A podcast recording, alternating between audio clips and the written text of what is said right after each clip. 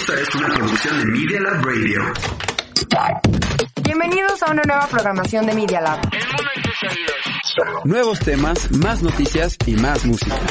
Media Lab UP. La estación oficial de la Universidad Panamericana. El mundo En tus oídos.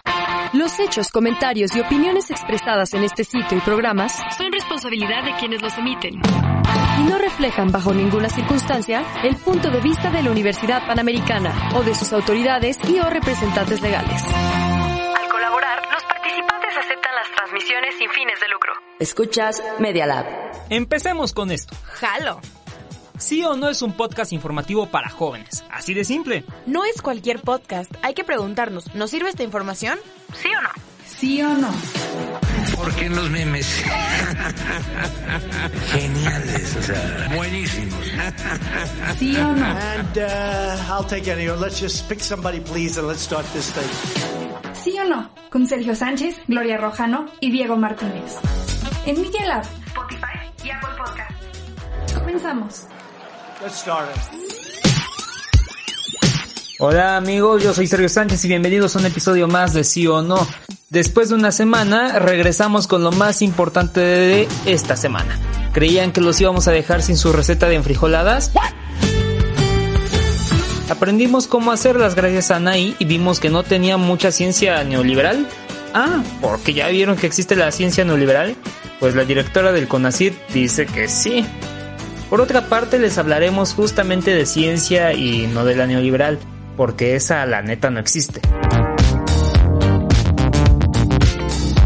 Lo que sí es que debemos sentirnos orgullosos ya que mexicanos descubrieron el genoma del coronavirus.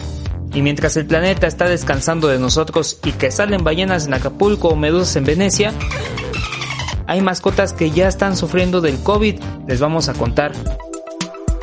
Y por último, ¿qué piensan del graffiti? Cuéntenos en redes sociales si piensan que es vandalismo o arte o cualquier opinión que tengan de eso. Ya saben, síganos en arroba medialab-up o arroba sí-o-no-podcast. Como ven, va a ser un podcast muy relajado, pero no sin dejar su update semanal del coronavirus. Así que arrancamos y discúlpenos si ven muchas referencias a RBD o a Anaí en este podcast, ya que pues bueno, pues se nos antojó con todo y enfrijoladas. Mal chiste. Bye. Eh, empezamos. Me has dejado atrás, aunque sabes que a veces yo soy solo miedo. Pero vives en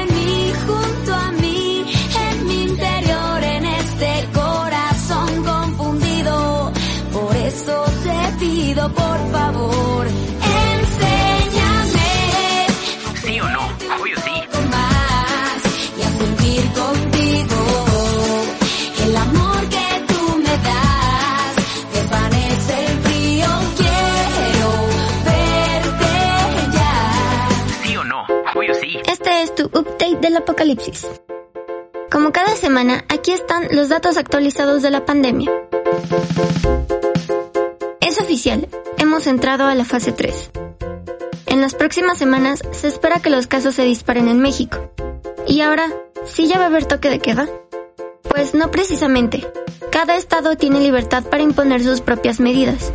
En la Ciudad de México, por ahora, se impuso el hoy no circula, incluyendo a los autos con placas 0 y doble cero, y se cerraron algunas estaciones de metro.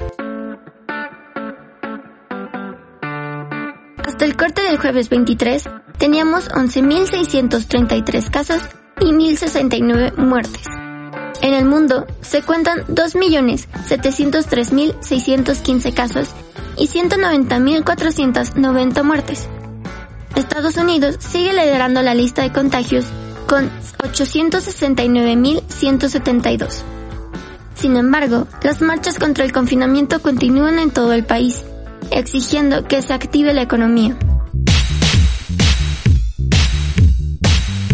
Por cierto, ya nombraron esta crisis de COVID-19 como el gran confinamiento o The Great Lockdown.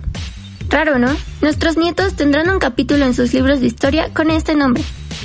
Lo bueno, 737.864 personas se han recuperado. Además, India alcanzó sus niveles más bajos de contaminación en 20 años. Y ya sabes, lávate las manos, quédate en casa, estornuda en tu antebrazo. Si vas a salir, ponte un cubrebocas y si te sientes mal, aíslate y manda mensaje al 51515 con la palabra COVID-19.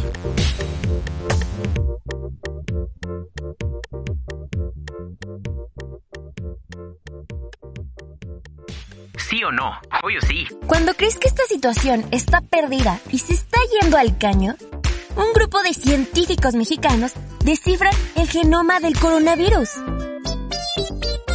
Este equipo de científicos está conformado por personal del Instituto de Diagnóstico y Referencia Epidemiológicos, INRE, del Instituto Nacional de Enfermedades Respiratorias, INER, del Instituto Mexicano del Seguro Social, IMSS, del Instituto Nacional de Ciencias Médicas y Nutrición, INCMNSZ, y de la Universidad Nacional Autónoma de México, UNAM, además de mexicanos que trabajan en la Universidad de Oxford.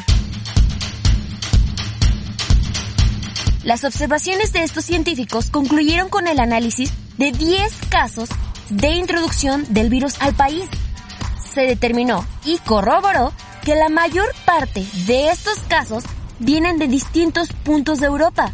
La transmisión local entre personas que viajaron al extranjero y personas que viven en la misma zona en México sucedió probablemente desde la segunda semana de marzo. A partir de esto, los científicos consideran que es sumamente importante continuar observando la evolución del genoma para detectar mutaciones que pudieran asociarse a cambios en su comportamiento biológico. Y claro, mantener la vigilancia epidemiológica en México para identificar variantes que puedan circular en territorio nacional. Así que, ¿aún crees que todo está perdido? ¿Sí o no? ¿Sí o no? Obvio sí. En los últimos años, algunos actores nos han demostrado que más allá de tener grandes tablas a la hora de estar frente a una cámara, también son buenos cuando se les necesita en la cocina. La gran mayoría nos ha sorprendido, porque se han rifado con los platillos que preparan, platillos que hasta podrían ponérselos a Gordon Ramsay. Pero hay otros que estamos seguros de que lo harían llorar por lo terribles que se ven, y es el caso de Anaí. Resulta que comenzó a viralizarse un video bastante peculiar, donde podemos ver a la actriz enseñándole al mundo cómo es que ella prepara las enfrijoladas. Ya saben, ese platillo que todo mexicano saborea y que tan solo de escuchar el nombre se nos antoja. Sin embargo, en esta ocasión, en lugar de hacer que se nos antojara, logró hacer que nos dieran ganas de volver a nunca más comer. ¿Y por qué lo decimos? Bueno, porque Anaí utilizó algunos ingredientes que estamos seguros de que a nuestras abuelitas se les bajaría la presión de tan solo escucharlos. Vamos a hacer unas enfrijoladas. ¿Listos? Solamente necesitamos tortillas de nopal. Yo te pido que busques una tortilla sana, como por ejemplo la de nopal, que tiene muchísima fibra, es muy saludable y no tiene muchas calorías. Entonces vamos a hacer esta versión un poquito más sana. No necesitamos nada más que frijolitos y quesito. Estos frijolitos están molidos y están eh, cocidos solamente con agua. No le pongo nada más. Claro, si le quieres dar un poquito de sabor, pues le puedes poner un poquito de hierbas, este, no sé, albahaca, tomillo, lo que le quieras poner. Pero lo único que hacemos, ah, claro, otra versión puede ser adentro de la tortilla puedes poner pollo, puedes poner otro queso, puedes poner tofu, lo que quieras. O simplemente hacerlas así, muy sencillas, solamente con el frijolito, que además es proteína, y le das así como la consistencia rica, llenitos de salsita, de frijolito. Y encima le puedes poner, claro, si le quieres poner crema, cebollas, lo que quieras, se lo pones. Yo le pongo un poquito de quesito y listo. Esto está facilísimo, te tardas nada en hacerlo y a los grandes y a los chicos y a todos nos encanta. Esta no es la primera vez que Anaín nos muestra a todos cómo es que prepara los platillos desde su casa, pues antes nos había compartido sus elaboradas recetas para cocinar cosas como nuggets de pollo, pasta, agua de apio con limón y hasta la complicadísima avena. No vaya a ser que se nos quiebre la cabeza. Y como ya sabemos, el Internet no perdona absolutamente nada, ya que desde que el video comenzó se ha movido por las redes sociales con varios burlándose de las recetas de la cantante. ¿Y ustedes qué opinan? ¿Son difíciles? ¿Sí o no? ¿Cómo poder recuperar tu amor? ¿Cómo sacar la tristeza de mi corazón? ¿Sí o no? Sí. Solo gira por ti. ¿Cómo sanar este profundo dolor? Si correr por mis venas tu respiración. Estoy tan conectada a ti que hasta en mis sueños te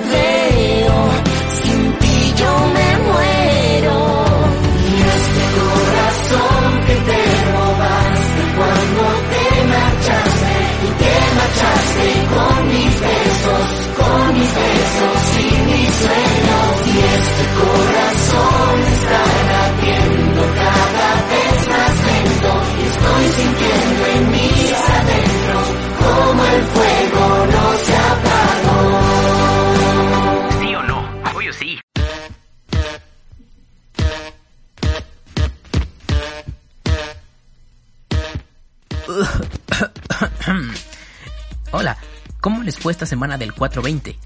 Yo estoy bien, solo tengo una pequeña tos por la contaminación. Eh, sí, es eso. Pero mejor vamos con las noticias agradables de la semana.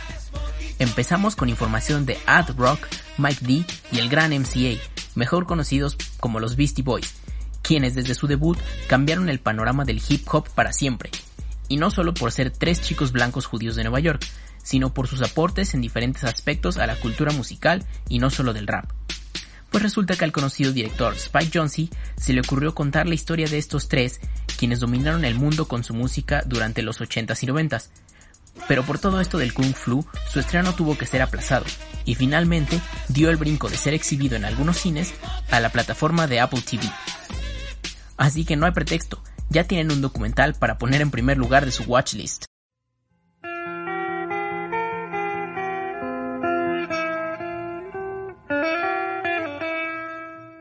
De Nueva York nos vamos al Reino Unido, a hablar de aquellos quienes sobrevivieron la peste negra, la gripe española de 1900 y están tan campantes en este 2020. Me refiero a nada más ni nada menos que de los mismísimos Rolling Stones. Estos veteranos y pioneros del rock estrenaron una nueva canción después de 8 años sin material original. Todo sucedió el pasado 23 de abril en el programa de Saint Love, en la BBC, donde presentaron Living in a Ghost Town, una canción con el sonido clásico de los Stones, donde también hablaron de que todo este asunto del aislamiento truncó lo que parecía ser la grabación de un nuevo disco. Y es así como los dejamos con la recomendación de la semana. Living in a Ghost Town de los inmortales Rolling Stones y su inconfundible sonido. Hasta la próxima semana.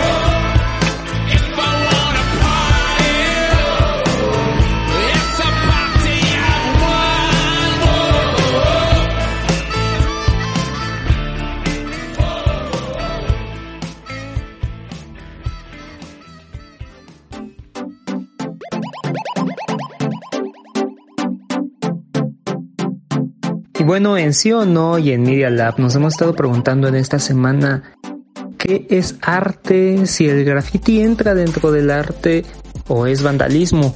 Bueno, incluso nos hemos puesto a pensar en Bansky y en distintas formas y técnicas para hacer graffiti y muchas formas de expresión. Entonces, para sacarnos de duda, le preguntamos a varias personas qué es para ellas el graffiti. Así que, pues vamos a escuchar. Mi nombre es Mara Aldonza González Guzmán y creo que el graffiti es una forma de expresión y es un arte que regularmente protesta en contra de algo, pero a final de cuentas el, el arte de alguna manera también es una forma de protesta. Bueno, esencialmente yo creo que ningún arte se puede como encasillar por completo como arte porque todo depende de las capacidades e intenciones del artista, ¿no? Y ahí, justamente aquí en la Ciudad de México podemos ver un montón de grafitis que son básicamente letras pintadas como por mero ocio y también hay algunos murales que pues son genuinas obras de arte, ¿no? Entonces como que con tal de que el artista tenga algo genuino que decir y que y que haya como consenso, ya saben que se necesitan permisos, autorizaciones y muros para pintar en específico en los grafitis. Yo creo que pues le da bastante vida a una ciudad, a un pueblo, lo que sea. Pero bueno, en la Ciudad de México hay muchos muros que quedan arruinados por el graffiti. Simplemente depende, hay algunos que son arte, hay algunos que son, yo no diría vandalismo, yo diría como arte ocioso, no sé. Y básicamente eso es lo que opino. Yo considero al graffiti un arte ya que es una forma de expresarse libremente. Yo creo que está padre que hagan como dibujos o creaciones haciendo una crítica social, política, de lo que sea. Y lo considero un arte siempre y cuando tenga el fin de hacer algo humorístico, algo entretenido y no solamente pintar por pintar. ¿Qué es para ti el graffiti? Es una forma de expresión. ¿Piensas que es vandalismo? Pues sí, sí, porque están, están haciendo uso de propiedad privada, a menos que sean eh, lugares que les sean concedidos para ese fin. El graffiti no es más que otra forma de expresión. Así como las bellas artes tienen sus corrientes y variantes, este también tiene diseños de protesta o con matices mucho más artísticos. Al final creo que lo que permiten a aquellos que rayan es imprimir en las paredes cómo perciben el contexto que los rodea. Y bueno, hasta el perro de Romina, nuestra jefa de información, tiene una opinión.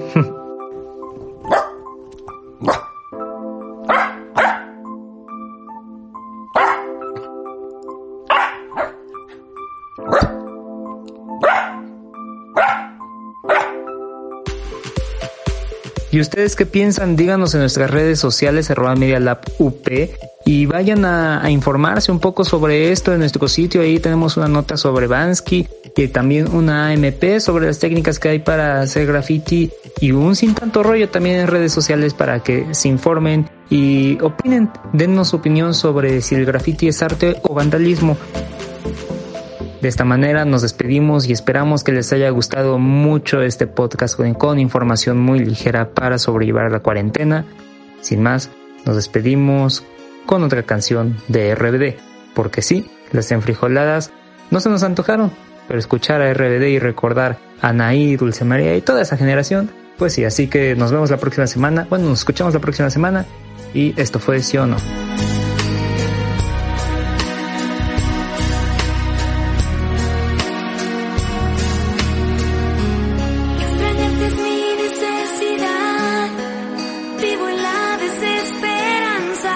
Desde que tú ya no vuelves más.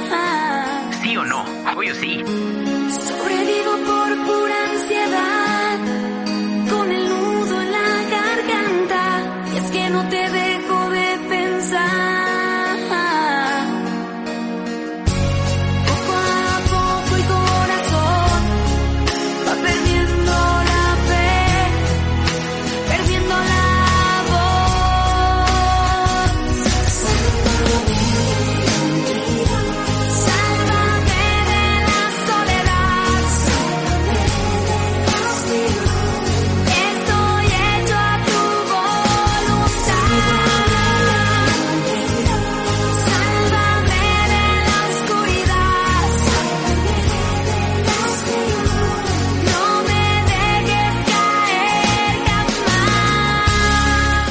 Informados, no vayan a decir que no.